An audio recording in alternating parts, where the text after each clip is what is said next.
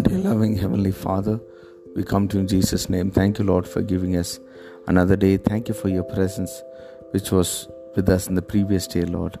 We pray that your presence will go ahead of us today and do mighty and marvelous things.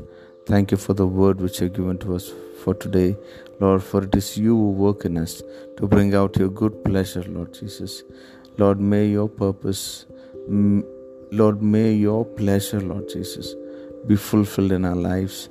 May we live for your pleasure, may we live for your purpose, and may we, Lord, be conscious of pleasing you all the time. May you be glorified in and through our lives. May our actions, may our thoughts, may everything we do, Lord, reflect your nature. Thank you, Jesus. We give you the glory, we give you the honor, and we give you the praise. In Jesus' matchless name we pray. Amen. May God bless you, dear ones. Have a wonderful day ahead.